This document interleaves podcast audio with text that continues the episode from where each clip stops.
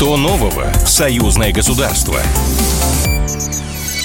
Здравствуйте, в эфире программа «Что нового? Союзное государство». Меня зовут Михаил Антонов, и традиционно в завершении недели мы рассказываем в прямом эфире вместе с экспертами о важных событиях, происходящих в союзном государстве. И главной новостью этой недели стали переговоры в Москве двух премьеров России и Беларуси, Михаила Мишустина и Романа Головченко, которые поговорили о взаимной торговле, энергетике и социально-культурных связях. В 2019 году до ковида наш товарооборот превышал 35,5 миллиардов долларов, и Белоруссия занимает здесь по праву первое место среди наших экономических партнеров на всем пространстве СНГ. Конечно, ситуация с коронавирусом повлияла, но я бы не сказал, что слишком значительно на общую ситуацию, в том числе и в торговле.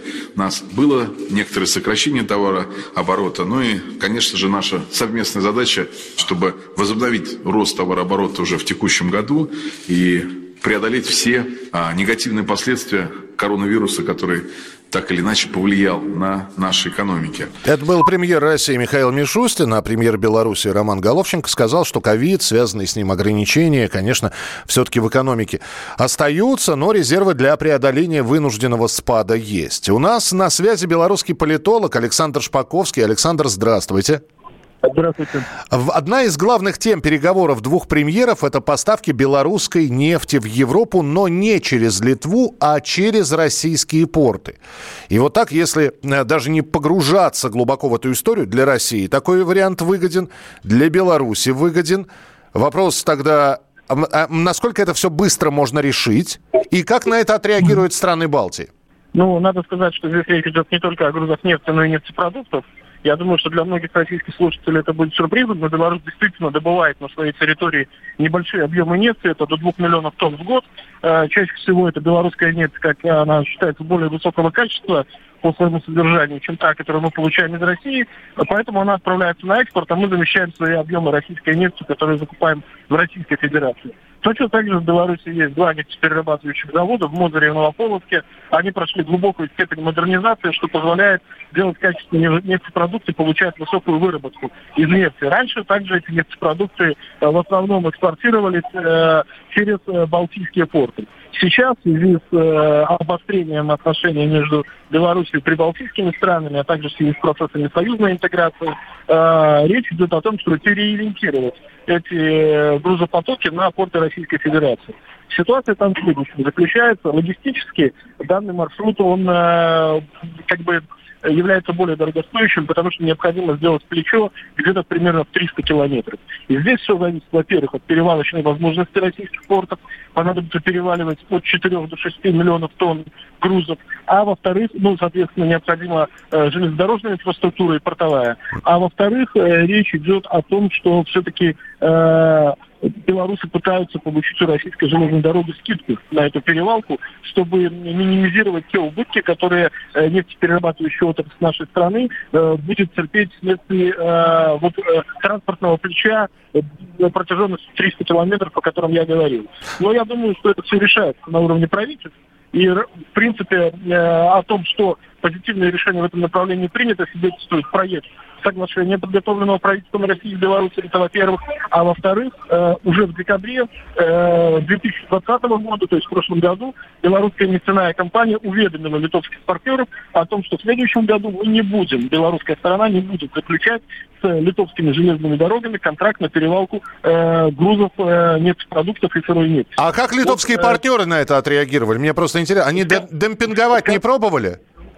Скажем так, значит, литовские партнеры отреагировали на это высокой степенью тревоги и озабоченности, потому что ситуация влияет на весь рынок грузоперевозок в целом. Надо понимать, что на железную дорогу завязаны и другие отрасли, а потери грузоперевозок составят примерно тоже от 4, где-то порядка 4-5% от общего объема.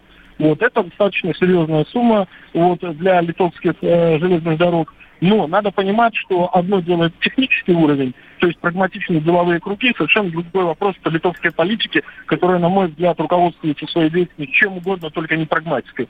Живой пример этого – строительство белорусской АЭС в Островце.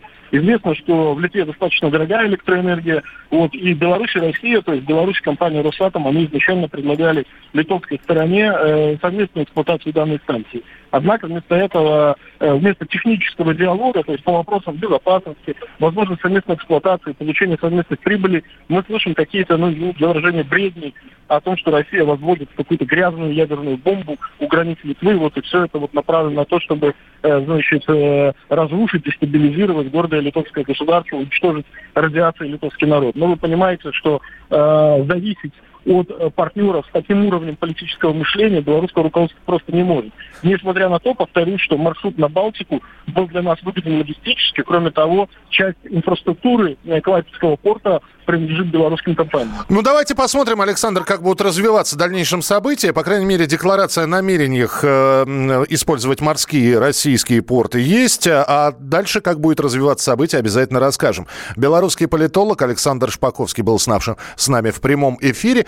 И еще одна новость, что в нынешнем году в Восточной Европе пройдут масштабные учения двух военных союзов. Российско-белорусских вооруженных сил и Североатлантического альянса, НАТО. Причем НАТО назвали свои маневры «Защитник Европы-2021». И ожидается, что это будут самые масштабные учения со времен Холодной войны. При этом, согласно сценарию, натовцы должны штурмовать западную границу России с блокированием Калининградской области. А вот с нами на прямой связи военный обозреватель «Комсомольской правды» Виктор Николаевич Баранец. Виктор Николаевич, здравствуйте. Добрый день, добрый день. Ну, кстати, в прошлом году ведь учения отменили из-за ковида. В этом грозятся провести какую-то тревогу, опасность, настороженность. Должно это у нас вызывать? Ну, вообще-то, натовцев наших границ вот до активной фазы ковида они беспрестанно проводили учения. Правда, они были разнокалиберными. Но они перетекали из одного учения в другое, менялись районы. Но легенда, Миша, всегда оставалась одна и та же. Когда у натовских генералов спрашиваешь, а что у вас там за легенда, они отвечают всегда стандартно. Какая-то великая, зубастая страна такого медвежьего типа, с ядерными клыками. Начинающаяся на букву «Р», заканчивающаяся на букву «Я». Решила навалиться на маленькое беззащитное государство, которое мы будем защищать. Ну, вот легенда нынешнего защитника Европы-21, она остается та же. Ну, они, конечно, прикрываются, не говорят о том, что на самом деле они замышляют, ну что, прикрытие фланга, вот у них вот такое. А вообще-то даже в самом смысле защитник Европы возникает вопрос, от кого, правда же, да? Виктор Николаевич, а мы там будем присутствовать хотя бы в качестве наблюдателей? Это очень любопытный вопрос. Значит, за последние годы натовцы не приглашали наших наблюдателей на такие учения, хотя зачастую ныли о том, что мы их не приглашаем. И тыкали нас носом некие Венские соглашения 2011 года, о том, которые обязывают стороны приглашать друг друга. Ну, вот эта заповедь, она вообще уже выброшена. Но любопытно, Михаил, что когда Путин инструктировал Министерство обороны о проведении вот этих союзнических учений в декабре 2020 года, он обратился к Шойгу и сказал: Сергей Кужугетович, мы должны обязательно пригласить наблюдателя. Ну, Сергей Кужугетович ответил: не вопрос, товарищ Верховный командующий, еще и кофе напоим. Посмотрим, как оно будет.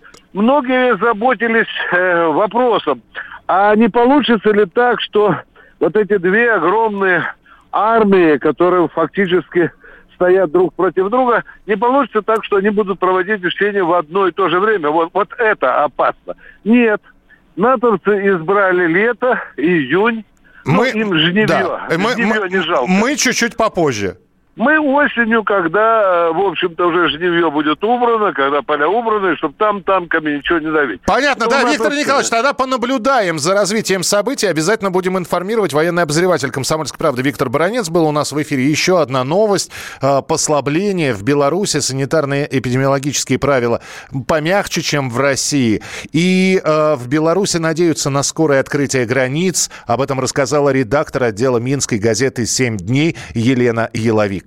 Ситуация несколько улучшилась, и это уже отмечают и сами медики, которые непосредственно работают с ковид-больными, и вот, насколько я слышала, и Министерство здравоохранения тоже замечена, это такая, ну, она еще такая призрачная, но все-таки уже тенденция к уменьшению количества больных ковидом. Более того, некоторые больницы, которые раньше, вот даже вот роддом, который был перепрофилирован на лечение больных с коронавирусом, уже приступил к своей профильной работе. Люди вот в предвкушении чего-то хорошего.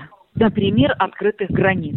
И вот мы ждем, каждый раз открываем интернет-новости в надежде на то, что вот мы прочитаем вот большими буквами или где-то на первой полосе, что все, граница открыта, и мы относительно свободны вот в передвижении. Потому как даже вот само ощущение, что у тебя где-то друзья, родственники, а ты вот в четырех стенах и никуда не можешь не поехать и не планировать отпуск, оно само по себе очень такое нехорошее, грустное ощущение. Это была редактор отдела Минской газеты «Семь дней» Елена Еловик. Напоминаю, что в эфире радиостанции «Комсомольская правда» была передача «Что нового? Союзное государство». Следующий выпуск ровно через неделю. Свежие новости не пропустите. «Что нового? Союзное государство». Программа произведена по заказу телерадиовещательной организации «Союзного государства».